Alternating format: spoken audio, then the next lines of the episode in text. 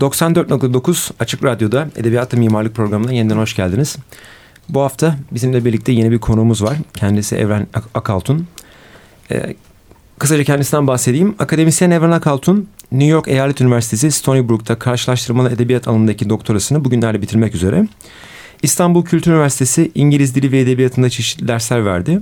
Tezinin bir kısmını oluşturan Ahmet Hamdi Tanpınar, modernite krizi ve dünya edebiyatı konusunda şimdiye kadar çeşitli uluslararası konferanslarda bildiriler sundu ve bu konularda yazmaya devam ediyor. Kendisi edebiyatta mimarlık seçkisi için tek bir yazar ve ondan da iki eser incelemeye karar verdi. Şimdi kendisine söz vermeden önce Hikmet Temel Akarsu'ya e, dönüyorum. Tanpınar'ı hocamız tercih etmiş. Evet e, aslında buna bir e, düzeltme getirmem gerekir. Hocamız tercih etmedi. Hocamızın bu konudaki yani sevgili Evren Akaltun'un bu konudaki derin çalışmalarından haberdar olduğum için ben bu projede Evren'in mutlaka yer almasını istedim. Çünkü Evren İngiliz dili, dili ve edebiyatı bölümünden mezun olmasına rağmen Boğaziçi'nde daha sonra edebiyat üzerinden yürüdü ve çok değerli bir doktora tezi, zaman zaman tanık olduğum, bazı çalışmalarına tanık olduğum Ahmet Hamdi Tanpınar üzerinde çok değerli bir e, doktora tezi hazırlıyor. Tabii tez sadece Ahmet Hamdi Tanpınar'a e, dair değil ama modernite, modernleşme ve gelenek e, çelişkisi üzerinde çok önemli e, dünya akademiyasında yoğunlukla tartışılan konuları araştırıyor bu arada ve mimarlık konularına vurgu yapan çok değerli çalışmalar içerisinde olduğu için adeta ben evreni bu projeye dahil etmek için büyük eforlar yaptım. Yani gerçekten çok da kuvvetli makalelerle edebiyatta mimarlık seçkisine katkı verdi ve benim için tabii çok etkileyici olan da saatleri ayarlama enstitüsünün bir konkurla, bir mimari konkurla final bulduğunu çok güzel izah etti bize. Sözü evrene bırakalım. Bize anlatacak çok şey var. Vaktimiz de çok az.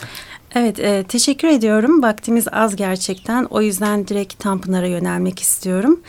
E, Tanpınar'ın bu iki eserini ele alırken daha çok makalelerinden de faydalandığımı belirtmem lazım. Çünkü Tanpınar esasen mimari üzerine ki bunu bir e, kültür birikmesi olarak görür. Kültüre yaklaşımının bir parçasıdır mimariye yaklaşımı. Daha çok makalelerinde ele almıştır. O yüzden yaşadığım gibi ve Mücevherlerin Sırrı adlı derlemelerinde e, bir araya gelen makalelerinde çok cana bu konuda e, yazılarını okumak mümkün. Çok tavsiye ediyorum.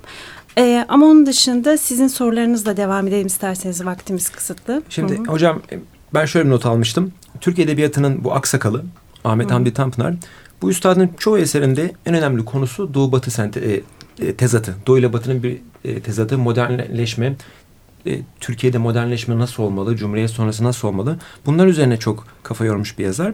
Sizce bunun ya buradan nasıl çıkarımlar yapıyorsunuz ve bunun mimarlık alanındaki iz düşümleri sizce ne olmuş? Okuduğunuz eserlerde gördüğünüz yorumlarınız neler oldu? Evet yani dediğim gibi gene bunu e, Tanpınar'ı kültür üzerine yaklaşımını çok kısaca özetlemem gerekiyor bunu anlamak için. Tanpınar'ın en çok önem verdiği şey kültürel birikim, e, geçmişle günümüzün e, bir köprü kurulması ve devam fikridir.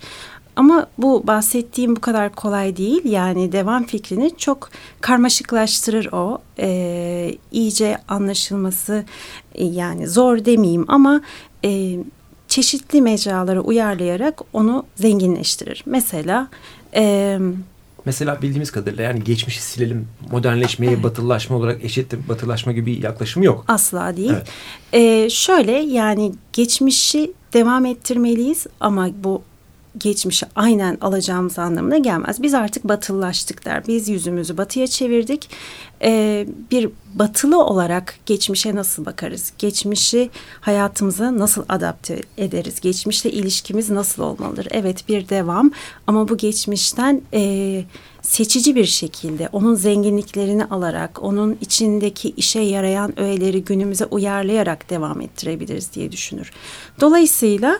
E, her zaman için yani bu nostaljik bir yaklaşım değildir. Onu demek istiyorum. Günümüzden bakar, bir arayış içindedir. Bu arayışı da bütün romanlarında ve e, yazılarında yansıtır. Bizim çelişkilerimiz de hala yani bugünü çok iyi anlattığını düşünüyorum Tanpınar'ın o açıdan. Ee, bizim çelişkilerimizde yaşadığını düşünüyorum. Kültürel birikimi nasıl sağlayacağız? Kültürel birikimin üzerine yeniyi nasıl koyacağız? Kendisini bir eşikte olduğunu düşünür. Çünkü ona göre Tanzimat'la birlikte e, bir kırılma yaşanmıştır.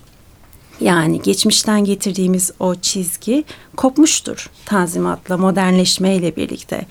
Dolayısıyla Tanpınar kendisini bir eşikte olduğunu düşünür. Ee, yaşadığı toplumun ikilik içinde yaşadığını, e, eskiyi tam atamadığını ama yeniyi de tam adapte olamadığını, e, bunun karmaşasını yaşadığını düşünür ve bu karmaşayı, bu çelişkiyi e, estetikleştirerek romanlarının ve yazılarının teması haline getirir. Ee, hocam ben e, burada bir araya girerek bir şey sormak istiyorum. Ee, şimdi özellikle saatleri ayarlama enstitüsünde hı hı. ana kurgu aslında bir zaman ve mekan e, tasavvuru üzerine yani kurgulanmakta olan bir mekanın hı hı. biraz hicvedilmesi evet, ve biraz evet. da eleştirel gözle e, masaya yatırılması hı hı. üzerine bir kara mizah mı diyelim evet, artık hiciv, evet. hiciv mi diyelim. Evet. Burada Hayri İrdal'ın ve Halit Ayarcı, e, Ayarcı ile tanışmasıyla beraber yapmış oldukları bir kurgu var. Bir proje Ve bu var. Bu moderniteye evet. dair getirilmiş modernitenin Türkiye'deki vücut buluşuna getirilmiş çok önemli bir eleştiri. Elbette, aynı zamanda. Elbette. Ee, ve bütün bu serüvende hep bir me- mimari mekan kurgusu aslında saatleri ayarlama enstitüsü sadece bir mimari mekan kurgusu değil aynı zamanda e, sistem, yönetim, düzen e, her şeyi düzen kurgulayan diyelim, evet. mimarlık bunun sadece iceberg'in suda kalan yüzü gibi gözüküyor hı hı, ki hı. nitekim daha sonra da saatleri ayarlama enstitüsü adlı verilen bir bina tasarlanırken bir konkur falan açılıyor. Onun da sonu evet. tam bir rezalet, skandal ve çöküntüyle bitiyor ve hiciv zirveye vuruyor. Şimdi evet. bu Tanpınar Edebiyatı'nın mimarlığa liyezon yapan bu bölümüne dair bize birazcık daha e, ayrıntılı bilgi verebilir misiniz? Şöyle başlayayım. Ee, yani bu devamdan bahsettim. Gene oradan devam etmek zorundayım. Çünkü Tanpınar'a göre eğer geçmişle günümüz arasında o bağı koparmasaydık ve geçmişi organik bir şekilde günümüze taşıyabilseydik bize ait dediği o şeyi bulabilecektik. Bu bize ait dediği şey çok belirli bir şey değil. Ama e, bize özgü modernlik olarak algılayabilirsiniz. Bize özgü, bizi yansıtan şey olarak algılayabilirsiniz. Bunu bulacağımızı düşünüyordu. Bu edebiyatta da öyle, sanatta da öyle, mimaride de öyle. Saatler Ayarlama Enstitüsü bu hayalin tamamen suya düştüğünü gösteren bir roman. Yani bu devam çizgisini devam ettirseydi ve o bize ait olan şeyi bulabilseydi saatler, saatleri ayarlama enstitüsü olmayacaktı. Çünkü tamamen abes ve absürtün e, romanıdır Saatleri Ayarlama Enstitüsü. Dolayısıyla enstitünün kendisi de ki enstitü sadece saatleri ayarlamak üzerine kurulmuş bir enstitü. Çok son derece e, anlamsız ilk düşündüğümüzde. Evet, e, bunu aslında saatleri ayarlama enstitüsü büyük bir alegoriyi e, temsil evet, ediyor yani bütün orada. memleketi düşünebiliriz. Evet, Hı-hı. yani bu birçok yazarın çok kullandığı teknikler bunlar. Mesela diyelim ki Orwell'ın e, hayvan çiftliğinde veya 1984'te de aynı benzer şeyler değil mi? E, metaforlar, benzer alegoriler kullanılıyor. Evet, evet. Bunu alegorik olarak düşünmek mümkün. Düşünmeyen Tanpınar çalışanları da var. Ama ben böyle yaklaşmayı tercih ediyorum. E, şunu demek istiyorum. Yeni denen şeyin yani moderniteyi yeni olarak algıladığımızda ki bu Tanpınar'ın modernleşme anlayışı da ters bir şey. Çünkü o devamdan bahsederken sadece yeni demek değildir modern. Ama Saatleri Ayarlama Enstitüsü'nü Halit Ayarcı işte yeni, yeni e, e, yapmayanın vay haline gibisinden sadece onu empoze eder ve, ve sonunda... Özür dilerim bir de politikacılara e, özgü bir köpürtmeyle, bir şamatayla, bir şaşayla... Tabii yani bunun e, çok büyük sunan, e, varyasyonları evet, var evet. romanda. Neler yok ki yani evet. tam bir cümbüş evet. roman. E, sonunda kurmak istedikleri bina yani absürtlükler o hale varıyor ki e, biz bir e, enstitüyü tekrar yapalım. Bunda saat içinden ve dışından saati anlatsın bize diyorlar. Ve tekrar işte hayri irdal bir e, bina yapıyor içi ve dışı saat şeklinde. Tabii ki bu işlevsiz ve sadece yeni uğruna yapılmış bir şey işlevsiz olduğu için toplumda bu daha da e, geliştirmek istiyorlar ve herkesin içinde oturmasını istedikleri saat evler yapıyorlar. Saat evler projesi tutmuyor. Çünkü insanlar o saate kadar e, Halit Ayarcı'nın peşinden giden bir güruh iş gerçekten bu evlerin içinde yaşamaya gelince buna razı olmak istemiyorlar. Kullanışlı bulmuyorlar ve orada iflas ediyor proje. E, şimdi yani bu soruna tekrar dönersem e, bu tabii ki mimari alanda bize şeyi düşündürme düşündürür. E, yani içinde bulunduğumuz e, şehir planlaması diyelim, mimari diyelim ne derece bizim ihtiyaçlarımızı karşılayacak şekilde oluşturuluyor ya da e, bambaşka düşünüşlerin tezahürü mü ya da? Evet yani yeni diye birden hayatımıza giren şeyler bizim e, mimari kültürümüzde yeri nedir? Bunun içine restorasyon çalışmaları da girer. Nasıl restorasyon yapıyoruz? O eski e, binalarımızı nasıl günümüze sokuyoruz, kullanıma sokuyoruz. Bunu nasıl yapıyoruz? Onun dışında e, kentsel dönüşüm projeleri dediğimiz projeleri nasıl gerçekleştiriyoruz?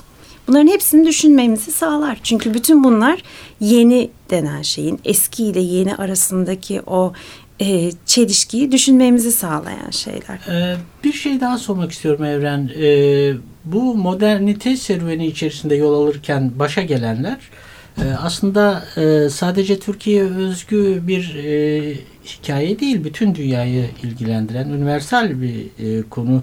E, bu Mutlaka. anlamda Ahmet Hamdi Tanpınar'ın keşfi sadece Türkiye'de olmadı bildiğim kadarıyla Maureen Freely çevirisiyle Amerika'da da yayınlandı. Ee, evet. Sen oradaki çalışmaların sırasında bu kitabı okumuş yabancılarla sohbet ettiğinde onların izlenimleri nasıldı? Bakışı bakış açısı bizim gibi miydi yoksa daha yüzeysel miydi? Çünkü biz Ahmet Hamdi Tanpınar'da çok başka derinlikler daha buluruz. Yani çok önemli elbette, bir estet elbette. olması, çok önemli bir entelektüel olması, hı hı, e, hı. kişisel e, yani karakter özellikleri vesaire çok Hı-hı. başka zengin, zenginlikler vardır ve onlarla beraber Ahmet Hamdi Tanpınar büyümüştür bizim gözümüzde. Evet. Ama modernite ve gelenek çelişkisi bağlamında bir Anglo-Sakson dünyada algılanışı tanık olduysan yani bunu, bunu nasıl gözlemledin? Ne düşünüyorlar yani? Şöyle söylemeliyim ben e, akademisyen bir çevrede olduğum için e, Tanpınar'ın huzurunu akademisyenlerin e, okumasını biliyorum. Nasıl okuduklarını biliyorum. Özür dilerim. Huzur e, dedin. E, saatleri Huzur, ayarlama e, saat, çevrilmedi mi? Çevrildi. Ama şöyle ha. ben orada bulunduğum zaman yani 3 yıl önce Huzur yeni çevrilmişti. 3-4 yıl önce. Yakından Ve e, Ahmet Hamdi Tanpınar'ın e, yani çok iyi bir çeviri olduğu için gerçekten e, akademik kitlelere ulaşması huzur huzurun çevirisi sayesinde oldu diyebilirim.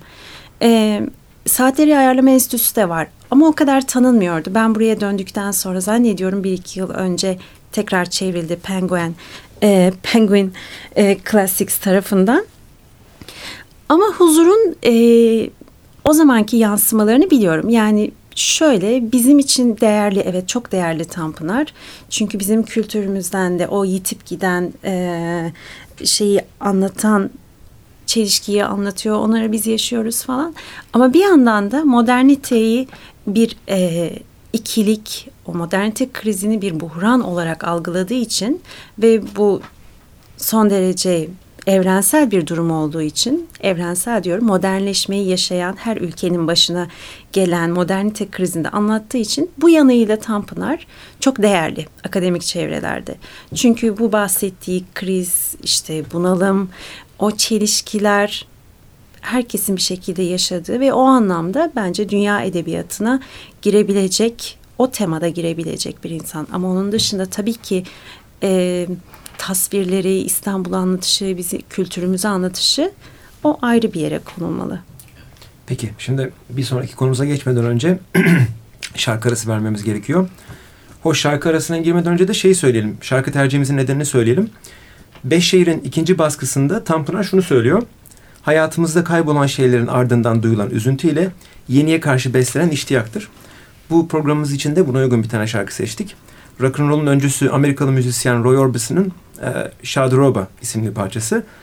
E, parça sin, e, country şarkıcısı Cindy Walker'a ait ama Roy Orbison'ın sesiyle bambaşka bir renge bürünmüş. E, şarkıda Shadoroba'nın ne olduğunu merak eden dinleyiciler için Orbison zaten kendisi söylüyor. Gelecek geçmişten daha güzel olacak. Aradan sonra yine birlikteyiz.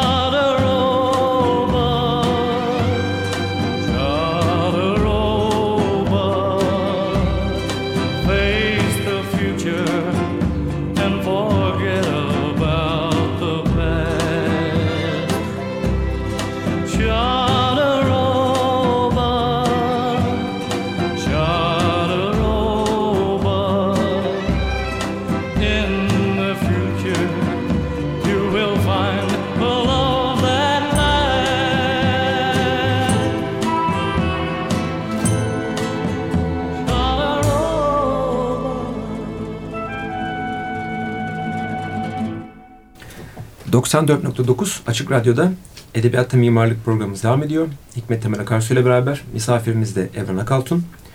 Az önce parçadan önce Roy Orbison'ın Şador önce bir alıntı yapmıştık. Ahmet Hamdi Tanpınar'ın Beş Şehir'in ikinci baskısı için yazdığı söz, ön söz.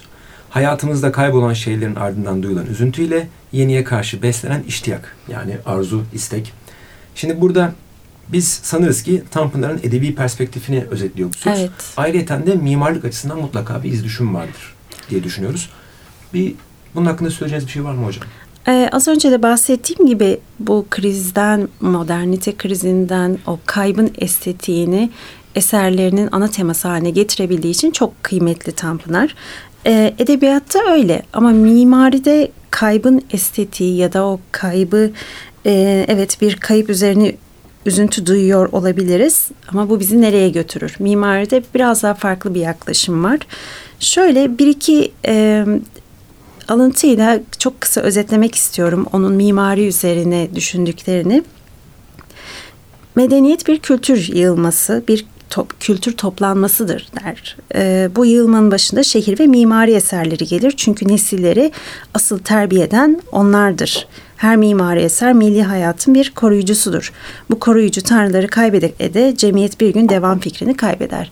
Yani başta anlattığım o devam fikrini mimari eserler en başta e, devam ettiren unsurlardır. Bunu mesela İbrahim Paşa Sarayı meselesinde söylüyor. Şimdi okuduğum parçayı. Çünkü ona göre tarihi eserler hiçbir şekilde dokunulmamalıdır. Hiçbir şekilde e, zarara, tahribata uğratılmamalıdır. Bunu uzun uzadıya İbrahim Paşa Sarayı meselesinde anlatır. E, kendi içinde bulunduğu toplumdan bahsederken de bu mesela İstanbul'un imarı adlı bir makalesinde e, rastgelenin imtiyazından bahseder. Yani kendimizi rastgele e, mimarinin içinde bulduk der. Bu mesela onu Saatleri Ayarlama Enstitüsü'ne götüren bir düşüncedir. Çünkü e, bir e, yeni medeniyetin emrinde, modernleşmenin emrinde onun vasıtalarını, imkanlarını kullanarak yeni konusunda ısrar etmek şartıyla son derece düzensiz bir mimari eserler ya da işte mimari bir şehir planlamacılığından bahsediyor bu makalesinde. Ee, İstanbul'un şehir ve cemiyet e, peyzajlarını kaybettiğimizden bahsediyor. Bu Kadıköy ve Suadiye'den bahsediyor. Onların nasıl betonlaştığını, e, apartmanlaştığını. Acaba bir de bugünleri görseydi Şimdi ne derdi kim bilir. Derdi? Ee, yani sanıyorum bunları 50 sene önce falan bunun acısını bu, çekiyordu değil mi? Bu bahsettiğim makale mesela 1946'da yazılmış. Yani İstanbul'un e, İstanbul yapan köşelerini nasıl kaybettiğimizi anlatıyor. Kadıköy, Suadiye, e, yalıların kaybolması, betonlaşma, çok katlı binalar. O ee, anlamda Evren e, cümleni bölüyorum ama e, mesela kendi edebiyatında eskiyi doğrudan sözcüklerle yani mimari restorasyonla değil sözcüklerle koruma altına almak için giriştiği bir eser olarak da görebiliriz beş şehri diye düşünüyorum.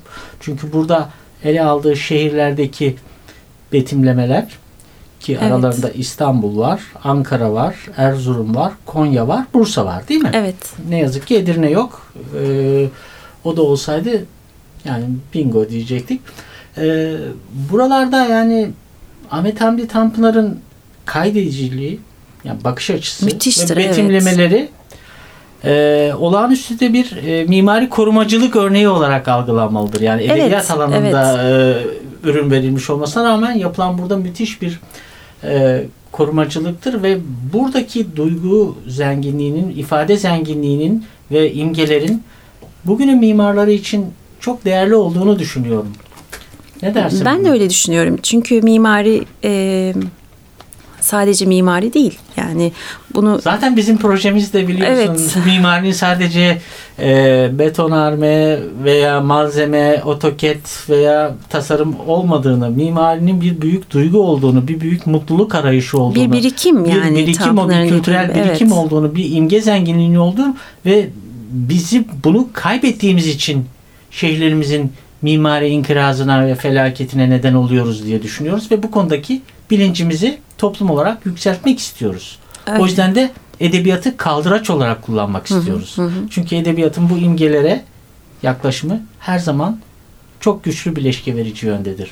Elbette yani e, Tanpınar e, mesela Erzurum'dan bahsederken e, Ankara'nın mimarisinden bahsederken özellikle çok ilginçtir. Yani ben bilmezdim mesela Ankara'daki o ilk şehir yapılırken o bütün e, değişik semtlerin değişik mimarlar tarafından nasıl yapıldığını anlatır.